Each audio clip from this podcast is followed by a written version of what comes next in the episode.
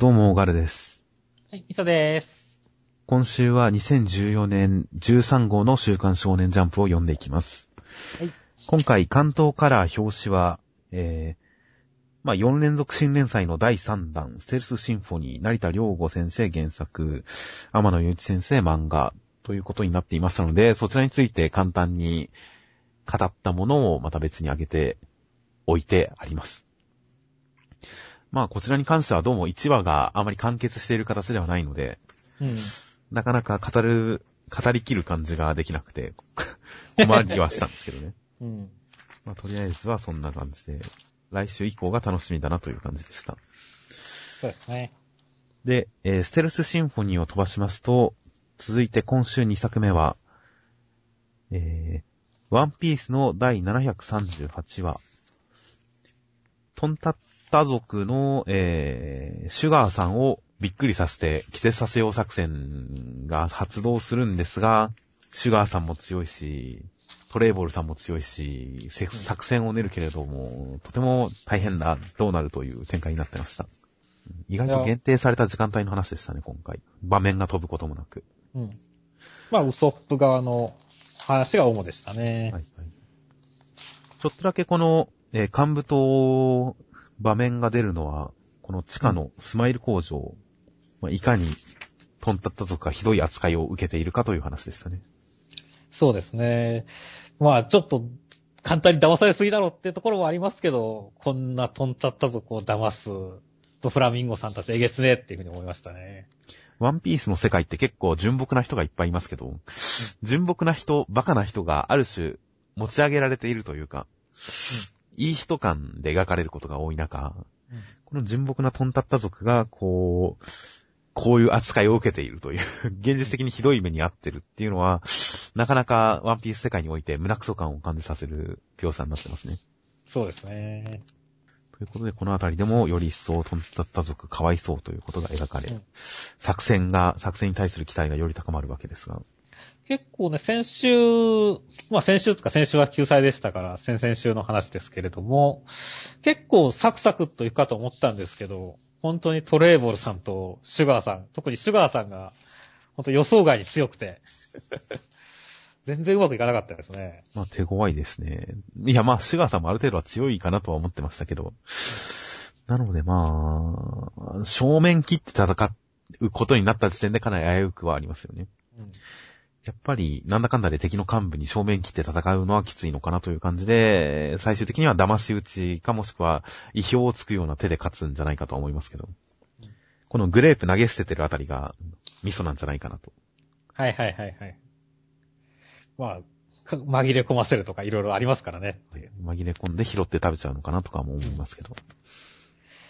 まあでも今週は特にこのシュガーさんの能力のホラー感が結構やばかったですね。もともとその鬼ね、あのおもちゃにするっていう能力はすごいえげつなくて、あの、怖さのある能力でしたけれども、はい。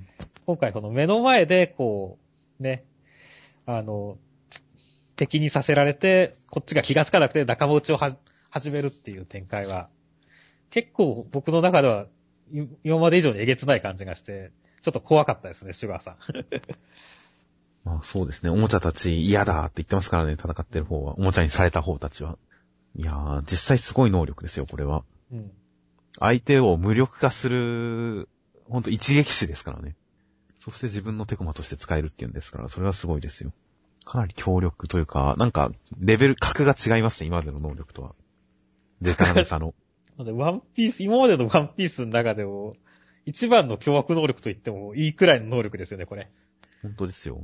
スタンドで言えば、第4、一人だけ第4部の能力ですからね。他のみんなが第3部の能力で戦ってる中、一人だけ第4部の能力ですから。うん。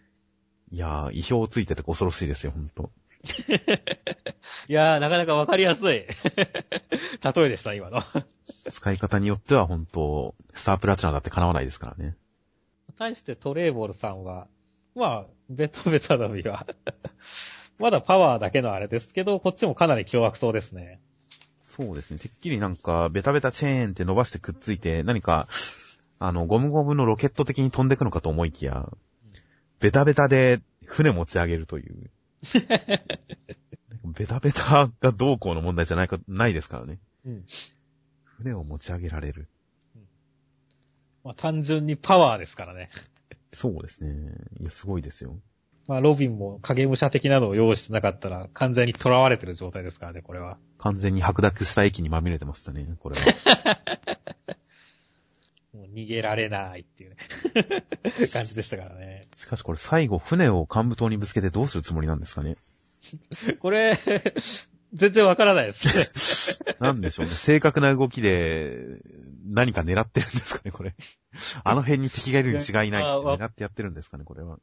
もうなんかこれでシュガーさんが気絶してたらどうするんだっていう。まあ、これでグレープと、あの、タタババスコのやつが混ざるってことはありますからね。うんうんこれ何してるのかなとは思いましたよ、ちょっと。イラッとしちゃったのかなっていう感じですよね。そうですね。まあ頭は良さそうにな見えないですからね、このキャラ。うんまあ、まあ、強さもわかりましたけど、やっぱり、この SOP 作戦の成功の目もやっぱりまだ残ってますし、というか早く成功してほしいですし、うん。まあ楽しみです。そうですね。はい。では続きまして、黒子のバスケの第250話、えーゾーンに入った鏡くんは、前の時よりもさらに深くゾーンに入っていて、明石くんもおかずにテラスができないという状況になっていました。そして、前泉さんがいるうちには、えー前泉さんに対する黒子くんの存在感のある感じの上書き感。うん 何言ってるかわかんなくなりますが、そ存在感のない、なさのない感じの上書きというのが途中まで進行していて、種が分かれば、活躍しなければ大丈夫って前泉くんは思うんですが、黒子くんに隙を見せられるとうっかり活躍しそうになってしまう。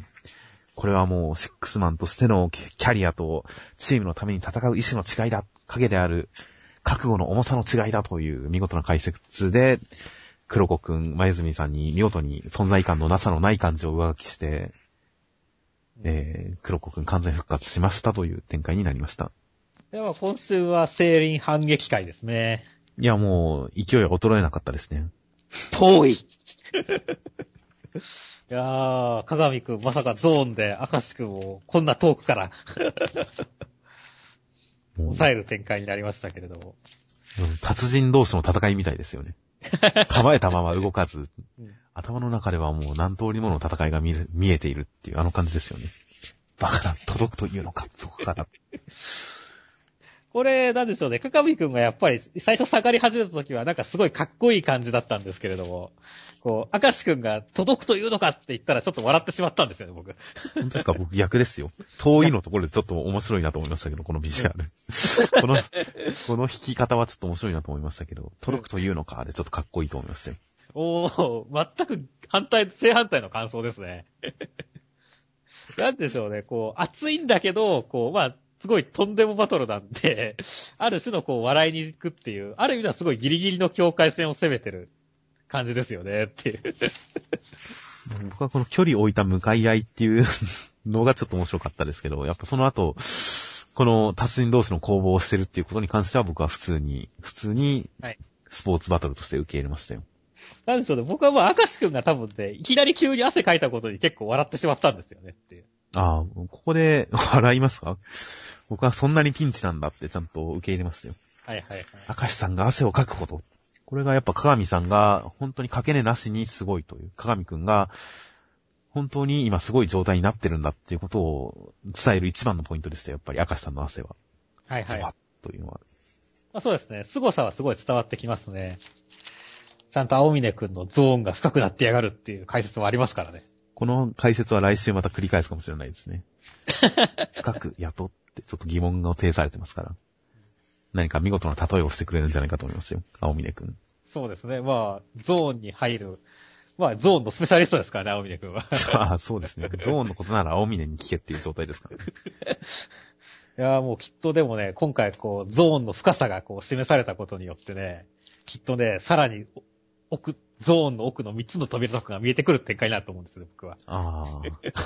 百連十徳のゾーンとか、佐伯間髪のゾーンとか、天意無法のゾーンとかね。はいはいはい。あるかもしれません。ゾーンにも種類が生まれてくるのかもしれませんね。そうそうそう。じゃあ全然黒子のバスケまだまだいけますね。いや、だってほら、まだ明石くくんにはもう一人の人格があるわけじゃないですか。はいはいはい。だからね、鏡くんもここでやっぱゾーンをさらに進化させる、深くする、進化させるっていうことにしておけば、こう、さらにこうね、やっぱ、もう一回明石さんがパワーアップするんだから、鏡くんももう一段階パワーアップしなきゃいけないじゃないですかっていう。まあ確かにゾーンの深サロンはパワーアップの余地を残しましたよ。ちなみにこのシーン、このアレックスが、鏡くん、タイガくんを見て、これであと10年若ければ男として見てやったぜって言いますけど、この言い方だとまるで鏡くんがあと10歳若かったら自分の性的対象であるみたいな言い方ですよね。いや、もうそのまんまなんじゃないですか。そんなこんなんですか？いや、もうそうでしょ。あ、そうだったんですか？そしてまあそんな中、明石さんが、まゆずみくんを利用して攻めてくるけれど、まゆずみくんは、今回はもう完全にダメダメだったと。ダメですね。もうシックスマンとしての覚悟が足りないですよ、まゆずみくんには。そうですね。まあ、抜いちゃうくらいですからね、っていう。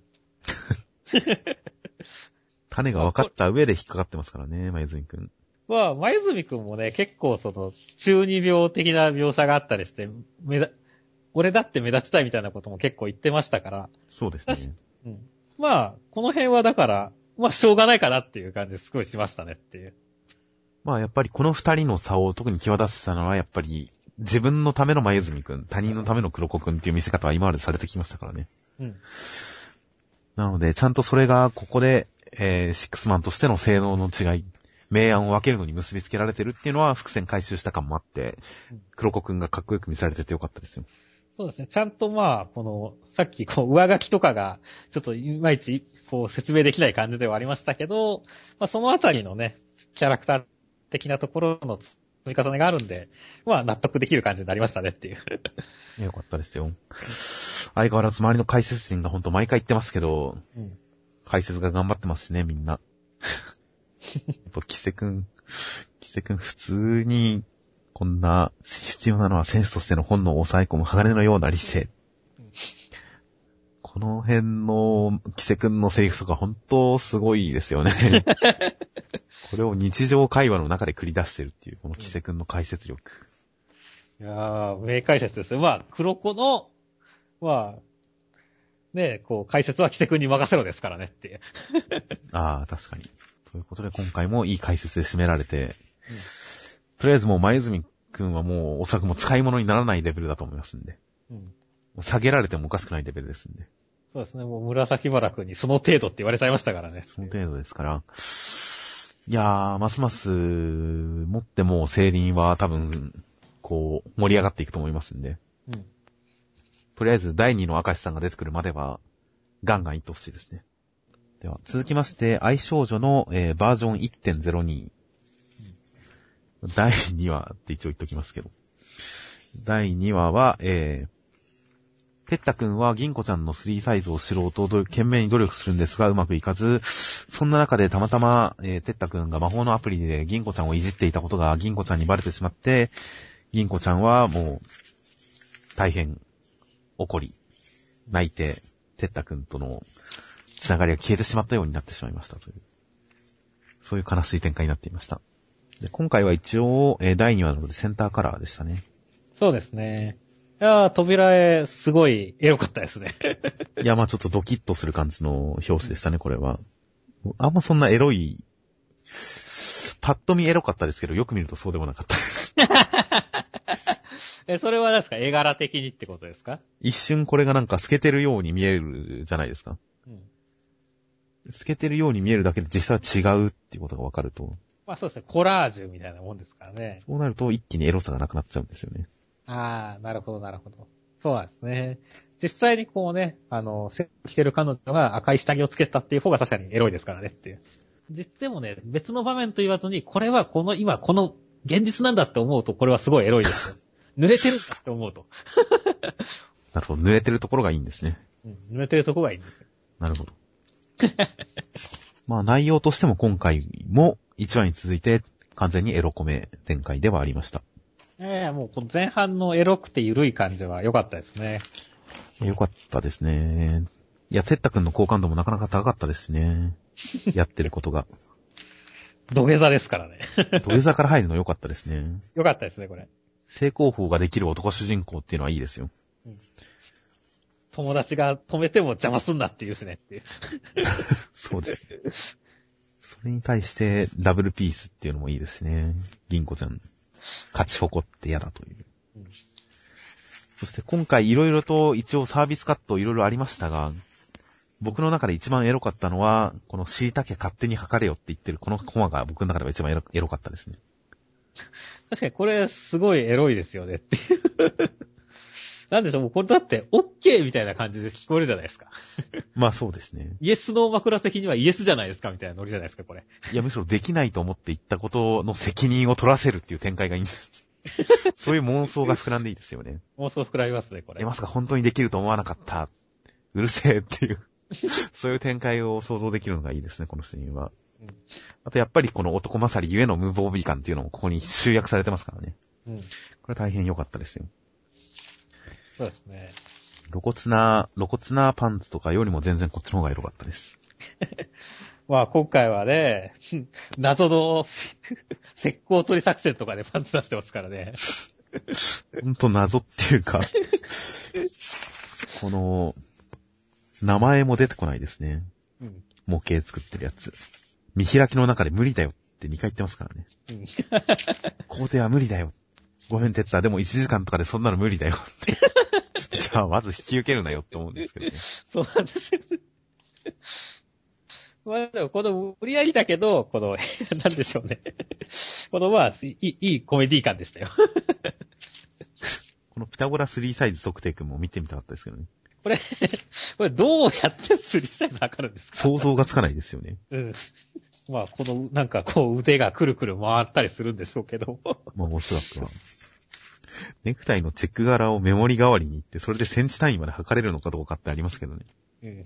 まあ、それはきっと後でこうネクタイを回収して測るんですよ。ネクタイよこせみたいなこと言って。で、こう、まあ、今回も普通に脱がしちゃってますけど、脱がしちゃうみたいなね。まあ妄想が膨らみますよっていう。そしてびしょ濡れ。そして女子トイレで服を脱ぎ始めるテッタ君と。女子トイレでズブ濡れで、ちょっと服が乱れてるところに男がやってきて、いきなり服を脱ぎ出す、脱ぎ出しますからね。いやー、もう、やることは決まってますよねっていう。相手は銀子ちゃんじゃなければ、これは大変なことになってたと思いますよ。何するつもりだ、お前って。銀子ちゃんは分かってくれますが。まあ、他の人だったら間違いなく通報ですからねっていう。まあそうですね。そしてまあ、最終的には、ちょっと最後に決別展開が第2話にて、二人の破局展開が出てきました。そうですね。これちょっとびっくりな感じでしたね。ちょっと早かったですね。まあもちろん、これ逆に言うと僕は銀子ちゃんが、こう、怒ってる理由があんまりわからなかった感じなんですけども。え？というのはまあ僕読み切り読んでて、まはああ結構、あの、第1話とかでもこの、なんかお化けが背中を押してくれたっていう話とかをしたりするわけじゃないですか。は読み切りだと、その背中を押してくれた展開で、その、まあ、アプリを持ってるのが主人公だってバレるっていう展開だったじゃないですか。あ、はいはい。で、銀子ちゃんもその、背中を押してくれたのに対して、この、まあ、てったくんみたいだったみたいな話をしてるわけじゃないですか。はいはいはい。俺、だから逆に言うと、その正体がてったくんだったって、まあ、セクハラはかなりされてますけども、っていうことに対して、僕がこう、なんでしょうね、あんまりお化けに、金子ちゃんが、そういう、なんでしょう、ネガティブな印象、それほどひどいネガティブな印象を持ってるとは思ってなかったので、こう、なんかここまで拒絶するっていうのは、ちょっと、うーん、まあ読み切りに引っ張られたせいかもしれないですけど、ちょっとハテナっていう感じだったんですよね。ほー、僕は全然スムーズに、うんいや、全然スムーズに、あれらの行動が全部、てったくんのいたずらだと思って、うん。悪意だと思ったら、こうなるよなーって受け止めましたよ。まあ、魔法のアプリの認識の仕方については、そこのところをまあすんなり受け入れて、いろいろと自分で納得してるっていうところに関してはふわっとしたものはありますけど、まあ、感情の動きに関しては全然僕は納得しましたね。まあもしかしたら僕がね、逆に言うと、こう、まああんまりこういう、喧嘩展開を望んでいないからこその拒否反応なのかもしれませんけどね。まあ、あとここに関して、てったくんが、バカか俺は銀行なら楽に消せるじゃん。っていう風に気づくと。ここの後悔っていうのが、まあ、てったくんのある種落ち度でもありますからね、やっぱり。うん。正直に話せば解決してたことではありますから。うんそれを正直に話してないっていうことに対して、やっぱ彼の落ち度とちょっとした後ろめたさがあったっていうのがちょっとここから微妙に想像ができたりするんで、この嫌われる展開っていうのもちょっと自己責任感があるんで、展開としてより受け入れやすい感じがありました。まあ演出的には別にそういう感じではないんですけど、本当は。ということで、まあ来週、二人の仲直りがあるとは思うんですが、そうですね。まあ仲直りしてくんないと、あれですからね、話進みませんから。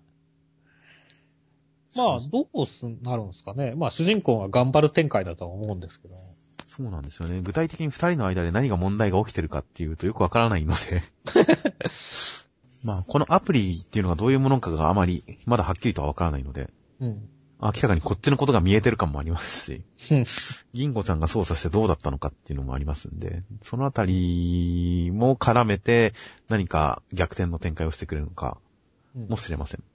まあ、てったくんとしてはその悪意がなかった、事故だった、そして後悔してる、謝りたいと。それさえ伝えられればなんとかなるとは思うので、そのあたりをまあ漫画的にいかに面白く、そしてエロくやってくれるかっていう感じですかね。そうですね。では続きまして暗殺教室の第80話、かよのちゃんが得意のお菓子作りを活かしたプリンによるコロ先生の暗殺を企て失敗したんですが、かよのちゃんはまだまだやる気です。うん。という展開でした。まあ完璧なグルメ漫画でしたね。食撃の相馬に勝るとも劣らないですよ。いやもう本当にそのプリンの作り方、こう味を変えるとかね、こう、本当にすごいって思える、思える展開でしたねっていう。いや、本当ですよ。ジャンプライブの企画の荒木博彦先生と松井先生と佐伯先生が、えー、みんなで料理するというジャンプライブで配信した番組の時に、佐伯先生の何か影響を受けたんじゃないかと思いますね。ということで、グルメ漫画、そしてかやのちゃん会で、まあ、かやのちゃん、サブキャラとしては今までかなり前面に出る立ち位置にいましたけれど、今回初めてエピソード主人公ということで、びっくりしたのは、なぎさくんがかやのって呼び捨ててることですね。うん。なぎさくん女子、さん付けで呼ぶことの方が多いですよね。多いですね。さん付けで呼びますね。かやの。こえ、付き合ってるんですか？僕もちょっと今そう思いましたよ。まあ、この二人は本当にすげえ、なんでしょう。カップル感ありましたからね。まあ、カップルかどうかはさておき、コンビというかペアの感じはありましたよね。でも、なぎさくんがかやのと呼び捨てるという、まあ、親しい友達、うん親友ということで。そうですね。まあでも、かやのちゃんもずっと今まで、あの、貧乳くらいしか個性がなかったんですけど、まあ、今回はそのお菓子好きというところがすごい前面に出てて、また個性付けがされてきましたねっていう。そうですね。パフェを食べてたら他のことが何も目に入らなくなるぐらいスイーツ好きなのかもしれませんからね。いやまあ、それくらいスイーツ好きということで、より個性づいた感じですね。いや、もうでも本当にプリンを作ってる時とか、プリンができた時の満足そうな笑顔はすごい可愛いですよって。やべえ、超うまそうっていう時のうんうんっていう、この満足げな表情はすごい、今までのカヤノちゃんのベストカットですよっていう。ああ、確かにいい顔してますね、かやのちゃん。まあだからこそその後のダメだーっていうところのギャップがすごい面白かったんですけどもねって。まあ、聞き迫聞き迫る顔をしていますよ。ずーっとこのまま皇帝でモニュメントして飾るんだいっていう。いやーでもなんとなく気持ちわかるんですよ、僕。カヤノちゃんの。まあ僕もわかりますよ。やっぱり、こう、最初から壊すつもりというかね、あるじゃないですか、やっぱり。そういう、こ運動会とかでもそうですけど、壊すつもりで作るものってあるじゃないですか。ああ、はいはいはい。そういうものがね、まあほんと結構、それが本会なんだけど、壊すときにすごいなんか惜しくなるんだよねっていう。ああ。僕はむしろすごくよくできた、なんでしょうね。卵焼き用のフライパンで卵焼きを作って、ものすごい綺麗な、いい形のいい色合いの卵焼きが出た、できた時とか、こう人に見せて回りたくなりますからね。食べるのがもったいないんですよ、すごく。ああ、箸入れるのがもったいない。ああ、箸入れたくないな。って思うことがありますから。ずっと飾ろうとは思わないですけど。でも崩すときにすごいこう躊躇が生まれるっていうのはわかりますよ。そうそう。それを爆破って言ったら、もうより一層食べられることすらなく爆破って言ったら、それはもう、こうなっても仕方ないですよ。まあだから、ここはなんかこう、ね、笑うと同時に結構感情移入して見れてよかったですね、本当に。そんなこと言っておきながら僕はそんな感情にはしなかったですけど。僕は結構わかるわかるっていう感じでしたよ、これ。ということで、まあ今回は特に重たい話もなく、うん。シリーズ的な展開もそれほどなく、まあ、純粋なキャラクター掘り下げ会。結構久々のキャラクター掘り下げ会だったなという感じでした。そうですね。まあ、竹林くんも早くも火薬の扱いにだいぶ慣れてきてっていうところの竹林くん上げ会でもありましたね。そうですね。プラスチック爆弾を早くも使ってますからね。いきなりプラスチック爆弾。さすが、さすがですね。ということで、まあ、キャラ掘り下げ会もっと続くのか、今回はこれくらいでまたシリーズ始まるのかわかりませんが、まあ、暗殺教室、それぞれ、もうキャラクターにもそれぞれ愛着が湧いてますからね、読んでる側からしても。うんこういった、えーすでに顔見せの住んでいるキャラの掘り下げ会というのも楽しいものです。そうですね。では続きまして、トリコの第267話。一流会長のフルコースというのは、ビリオンバードという、こう、なんか無限に生まれる的な鳥の育成。その方法がフルコースそのものでした。そして、えートリコたちはそのフルコースを使って見事にビリオンバードを完成というか、無限食材ビリオンバードというのを実現しました。うんあとはこのまずい肉を、まずい鳥をうまく料理して人間界に届けようという展開になりました。ということで、まあ、最初にそのビリオンバードの卵を回収してくるわけですが、うんなんで誰もこの家気にしないんでしょうね。そうなんですよねこ。れもやっぱりその臆病な植物的な何かがあるんですかね、この家には。なんでしょうね。だから謎なんですよね。結局このまあ、おそらくニトロさんっぽい影も、まあ、干からびてるんで死んではいるんでしょうけども。死んでるんですかね。動いてますよ。動いてるこれ。あ、動いてるか。そう、そっか、手動いてるね、確かに。うん。なんで、スルーしたのか俺もわからないですね。誰も気にしないんですよね、これ。うんうん、不思議でした。まあそこ以外は今回とても面白かったですよ。まあ、ビリオンバードの設定自体が結構面白いですからね、これ。無限に食べれる食材ってどんなのだろうと思ってましたけど、なんか食べても食べてもなくならない何か？なんだそれって思ってましたけど、うん無限に卵を産み続ける鳥だったとは。もう、ほんと何でもありですからね。なんでもありだよね、これ。質量保存の法則とか別に何にもないですからね、そんなものは。まあ、そういう難しいことを考えてはいけない漫画ですからね、トリコは。きっとよくよく考察すればなんか、あれですよ。きっとニュートリノか、もしくはブラックマターか何かを卵に生成してるんですよ、この鳥は。うんいや、まあ、実はね、最初ちょっとやっぱり、そういう権利的なものとかさ、このビリオンバードがこの、まあ、絶滅しちゃったわけだけどさ、はい。この進化の過程のこの矛盾というかさ、そういったものを考えたりしてさ、ちょっとこう、なんだろう、生命って不思議だなみたいなことに思いを馳せたりもしたけれども、結局考えてもダメだなっていう、思って。まあこれはこういうことだよねって言って終わり、読み終わりましたねっていう。いや、まあ、そう、こういうもんですよ。ビジュアル的に、こう、想像できるならそれでいいんですよ。物理的にどうこうは関係なく。そうですね。この途中までのこの、なんでしょう。ことなき虫の話とかも別に 必要だったのかっていう話を。まあ、なんでしょう、RPG 感はあってよかったですけどもね。いや、こういうのは大事ですよ。ちょっと大変な思いをしてこれを成し遂げてる感がありますからね。ああ、まあ、ただ卵を、が、を温めて帰ったら、ビリオンバード生まれましたでは、このカタルシスは得られないってことですね。そうです、そうです。ちゃんと特別感を演出してますから、この回りくどい手順で。あとなんかこう、なんでしょう。それっぽいじゃないですか。うん、それっぽい。持って回り方が。これが大事ですよね。説得力にもつながりますよ。このもう、とんでもなく嘘くさい話の、もう、限界まで非現実的なこの存在を、ちょっとでも説得力持たせようとする一条にはなってると思いますよ。すごいね、ビリオンバードは。原子が産んだ卵はすぐに帰るですからね。2世代以降は普通に卵を産むんですかね。2世代目以降は普通に卵を産むんであれば、まあ、卵料理がメインなのかもしれませんが。まあ、ビリオンバード自体が、羽やビタミンのミネラルを豊富に含み、足圧が需要競争に保存食としても適しているっていうくらいだから、まあ全部食うんでしょうけどもねっていう。まあ、全部食うんでしょうけどね。まあ、すごい都合の良さではありますよね。すごい都合の良さです。さすが家畜の王様ですよ。人間界すげえ簡単に救われちゃいましたね。まあまだ救われてませんけども。いや、もう大変だったんですよ。あとはこれをいかに美味しくして届けるかっていう小松の成長を見せる展開がありますから。きっと今回登場した各料理人さんたちが驚き役になってくれると思いますから。